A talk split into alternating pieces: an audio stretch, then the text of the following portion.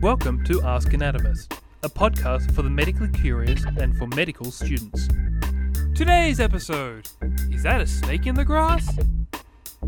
I'm your host, Dr. Michelle Lazarus, a senior lecturer in the Center for Human Anatomy Education in the Faculty of Medicine, Nursing, and Health Sciences at Monash University. Just before we get started, I want to remind our audience that the following episode is for informational and educational purposes only. Discussions that take place do not replace consultation with your medical health professional, nor the prescriptions provided by them. Please consult a medical professional before adapting to your own circumstance anything you hear on this podcast. Are you going to be bitten by today's podcast? Recent summers in Australia have seen a rise in the number of snake encounters. Today, we're going to be talking about snake bites. We've got a great team here to discuss snake bites today. Would everybody please take a moment to introduce yourselves? Hello, my name's Dr. Georgina Stevens. I'm a medical practitioner who works primarily in education. Hi, my name's Jonathan. I'm a final year medical student. Hi, my name's Wayne, and I'm head of the Monash Venom Group in the Department of Pharmacology. Down under, we're known for our venomous snakes, and though bites are rare and fatality is rarer still, they do occur. Suspected bites in Australia run to several thousand per year. When I say suspected, I mean people think they've been bitten by a snake, but they actually haven't. So, an example of that would be someone out walking in the bush, they walk over a stick that scratches them, and without seeing a snake, they see a wound on their ankle, and immediately they worry that it's been a snake. So, that's something that's referred to as a stick bite. Actual bites that result in envenomation that is where the snake actually bites someone and injects venom, they probably run at about 100 to 300 a year at most. In terms of the location of where people are bitten on their body, this is most frequently on their limbs, with 52% of bites occurring on the upper limb and 42% on the lower limb. Upper limb extends all the way from your shoulder to your fingers we actually divide that into the arm and forearms. The lower limb extends from the hip and buttock region down through the toes. From the hip to the knee, we refer to anatomically as the thigh, and from the knee to the ankle, we refer to as the leg. Deaths are really quite rare, with one to about four annually. In terms of who gets bitten, the median age is 38, with 73% of victims being male. Actually, 11% of those bitten are snake handlers, so if you're not a snake handler, you're already ahead. It's not only people in rural or bushland areas who are bitten. Most people are bitten when they are walking or performing another activity while they are not knowingly near a snake. We've seen plenty of memes on social media highlighting that Australia is home to the most number of venomous snakes in the world. There's different types of snakes. So Australian venomous snakes are all elapids, which means they're just like giant worms. They have very small fangs, two to three, four, five millimeters long, which are fixed, and so they don't rotate. There are five main genera of medically important snakes in Australia. These are brown snakes, tiger snakes, taipans, death adders, and black snakes. However, 90% of medically important snake bites occur from brown or tiger snakes. Whereas North American snakes, you know, the classical ones we see in movies, are, are vipers. So vipers have triangular heads and their bodies, you know, are not long and narrow like a big worm. They have much larger midsections and a little rat-like tail. Elapids inject very small amounts of venom normally, whereas vipers inject large amounts of venoms. And that's one of the reasons we think Australian snakes are so venomous, because their biting mechanism is not highly evolved, so they have to get small amounts of venom into the body, and therefore it has to have very quick and immediate effects. How exactly do snake bites cause harm? Snake bites are similar to what you would see with a puncture wound. In order to understand how they might cause harm, the first thing we need to cover are the layers that the puncture wound would go through and that focuses around the skin. And there's actually three layers that are really important around the skin. The epidermis is the majority of the barrier that we talk about when we talk about the function of the skin. So it's a barrier protecting internal structures from the assaults that can happen from the outside world. The next layer deep is the dermal layer. This layer is where the majority of the blood vessels and connection to the deeper structures are. In this layer, we also have lymphatics, which are going to play a critical role in snake bites. Below this layer, we have what's called the subcutaneous layer. This subcutaneous layer is a loose connective tissue, kind of loose structured fat. Deep to the subcutaneous tissue is going to be the deep fascia. This deep fascia is what surrounds and protects deeper structures, including the muscles. So, after we get through that, we are down into the muscular layer. The important part here is that the vessels that are found in the dermis connect all the way through these different fascial layers. So, how do snake poisons affect the body? Snakes aren't actually poisonous. This is one of my pet hates. In fact, snakes are venomous, as are many other animals. So, the difference between a poisonous animal and a venomous animal is how the toxins get into the human body.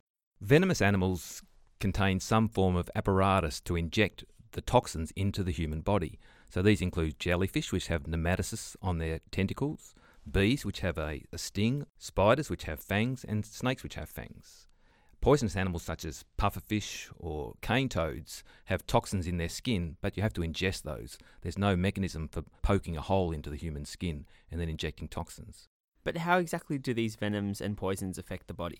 To affect the body, venoms need to enter the circulatory system. From an anatomical perspective, the circulatory system includes both the vascular system and blood vessels, as well as the lymphatic pathway. And I understand that they also have some immune function. The lymphatic system has a dual function. One, it plays a role in immune system and preventing invaders. It also helps catch any leaky fluid coming out of the nearby blood vessels. Since most snake bites happen on your limbs, you can predict where you might end up with swollen lymphatic nodes. The lymph vessels or capillaries drain their fluid back to a set of lymph nodes.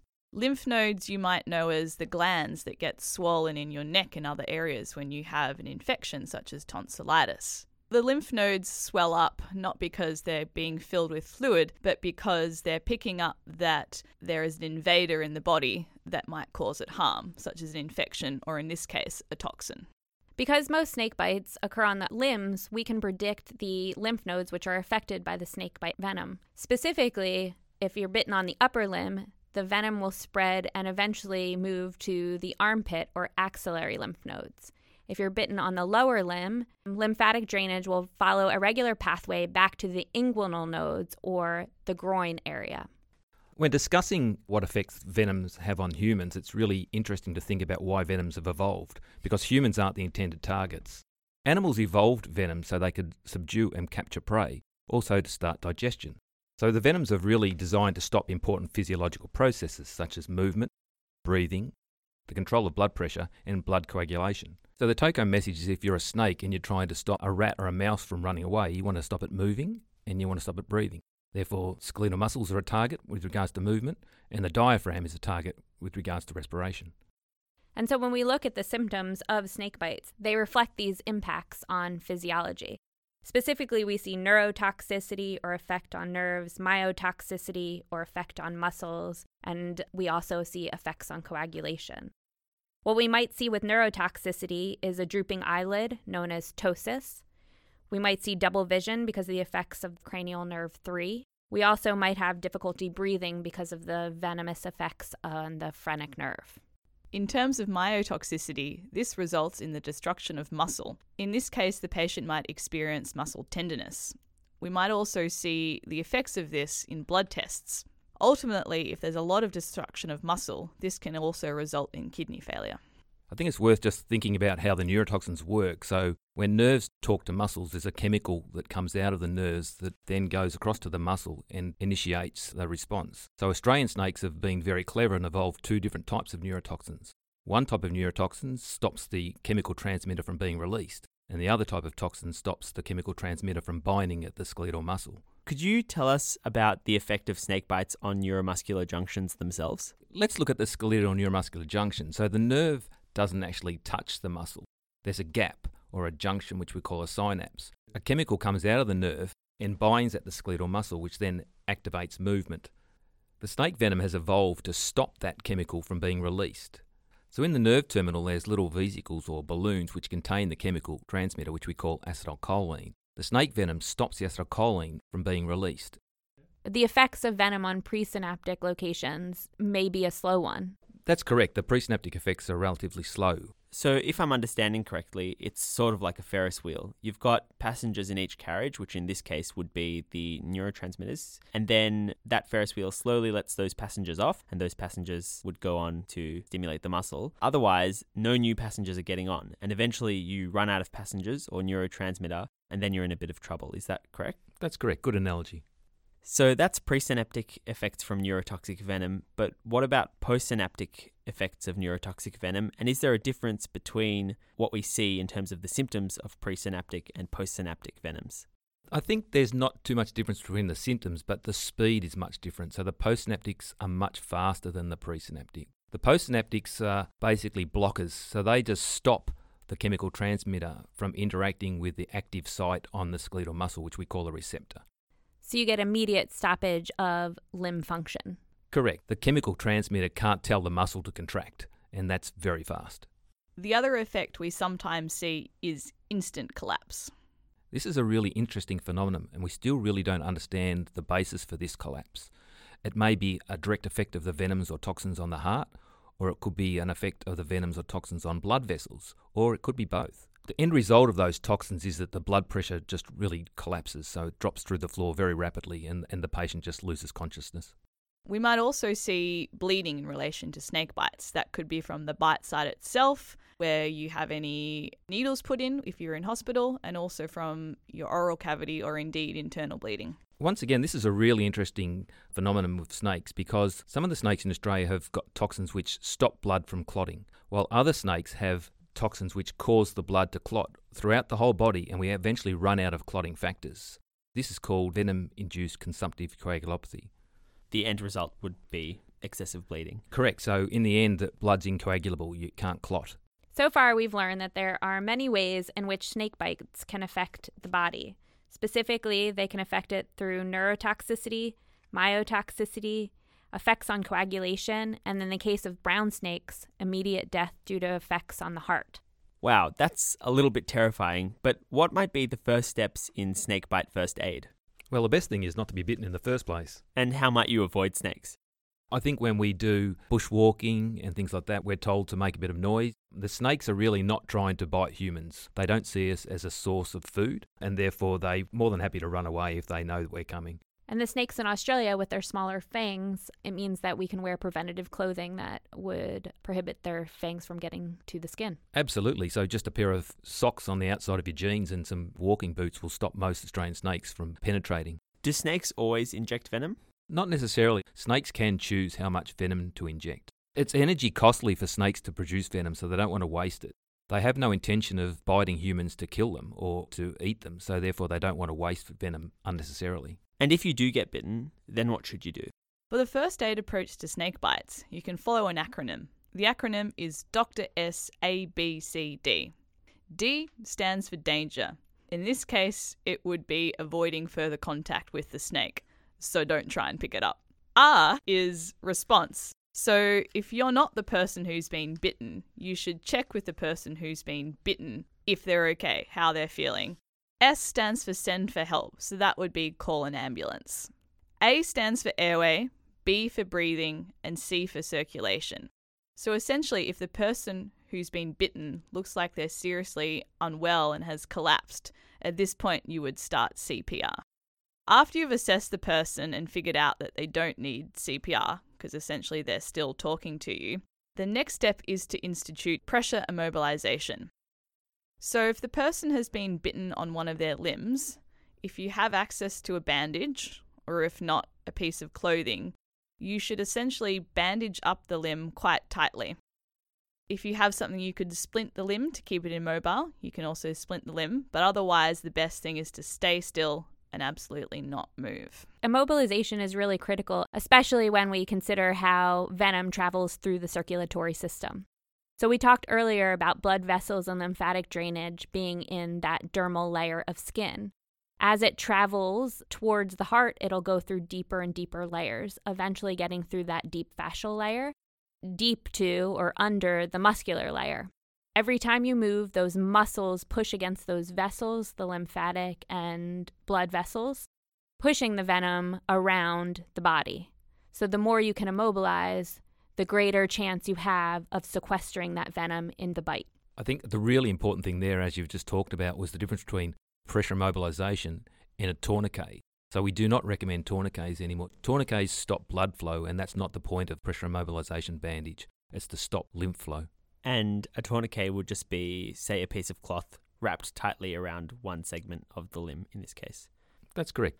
Is it important to take note of what type of snake bit you? Yes and no. The way we treat snake bites involves giving an envenomed person antivenom. The type of antivenom does depend on the type of snake that bit you, going back to the five main types of snake that we mentioned earlier in the podcast.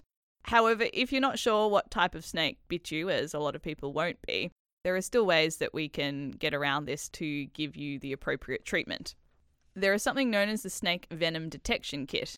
If you've been bitten by a snake, don't wash the area because the people treating you can then swab the area to get a sample of the venom to help determine what type of snake bit you. We can also infer the type of snake from the geographic location you were bitten in. And also, we know from statistics that actually 90% of medically important snake bites are from tiger and brown snakes in Australia. I think the really important link there is not to try and capture the snake, as was discussed before, because the result will be another bite. The biggest take home so far has really been to immobilize, immobilize, immobilize, and then prevent any further bites. So once you've immobilized the bite and arrived at the hospital, what do the doctors do to actually treat the bite? Like in any scenario in which a patient presents to hospital, the doctors will evaluate the patient by taking a history and performing a relevant examination to arrive at a clinical diagnosis. There is no single test that will tell us whether someone is envenomed or not.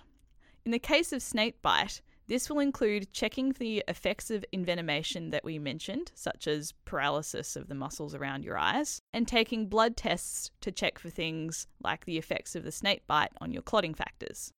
Importantly, this evaluation will happen quickly because if antivenom is needed, this should be given as soon as possible. Where does the role of the snake venom detection kit fit in then? The role of the snake venom detection kit is not to determine whether someone needs antivenom.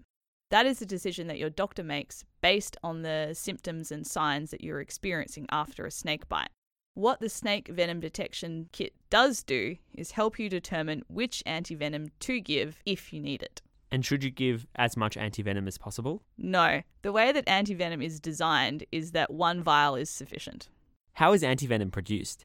So we're actually lucky that snake venoms are largely made of proteins. So what we do is we inject small amounts of snake venom into an animal, and with snake venoms in Australia, these are horses. Over a period of time, the horse can tolerate more and more venom, and then we actually use the horses as an animal blood bank. So, after a certain amount of time, the horse blood now contains protection against the venom that can be transfused or applied to the person who's been bitten. Essentially, people who've been bitten by snakes and for whom the doctor decides it's appropriate to give antivenom are essentially receiving horse blood transfusions. Is that right? Yes, absolutely, and this is one of the risks of giving antivenoms. And that's also why we don't just give antivenom to everyone, because there is a risk involved.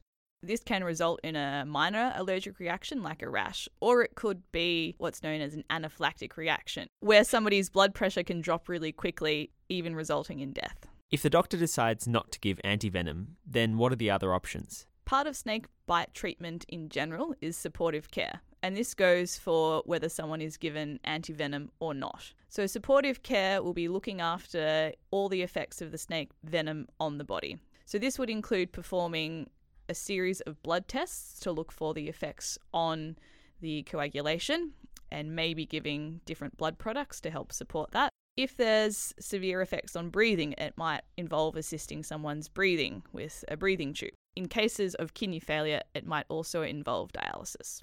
How does the antivenom actually work? The antivenom doesn't actually remove the toxins from the bloodstream. What it does is attaches to them and neutralizes them, so they can't cause any harm. And eventually, those toxins that are now attached to the antibodies are then flushed out and excreted by the body naturally. Is that right? That's right. If we want to, we can actually detect venom in urine because that's how it's excreted eventually. So snakes might kill you, but is there a practical use for their venom?